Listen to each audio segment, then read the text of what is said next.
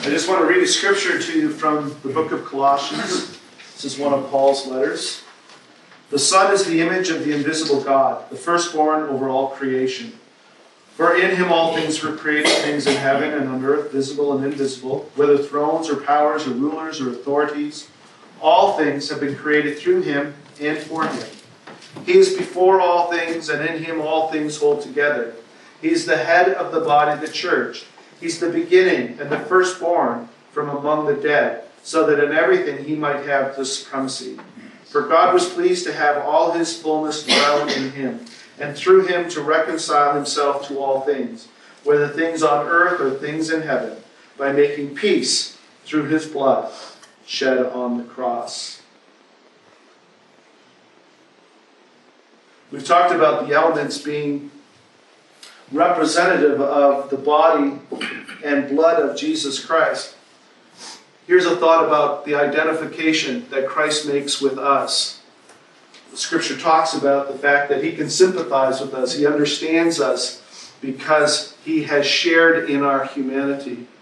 Here's something that maybe you haven't thought about, and that is he identifies us with us in death. He identifies with us in death. It says here that he is the beginning and the firstborn from among the dead. Scripture tells us that we are dead in our transgressions and sins. We are dead. We are spiritually dead. And Christ, in wanting to fully identify with us, became dead. And this is what we remember his death on the cross. But also, even though he was dead, he is the firstborn. He is the firstborn. So even though he was dead, he is the firstborn. This is why Jesus, when he was talking about to Nicodemus, he said, You must be born again. Right? And so the thing is that Jesus, in coming to earth, identifies with us in everything, even in the idea of death. He became dead for us.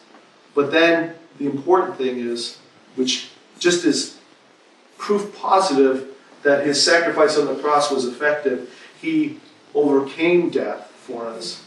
He was the firstborn.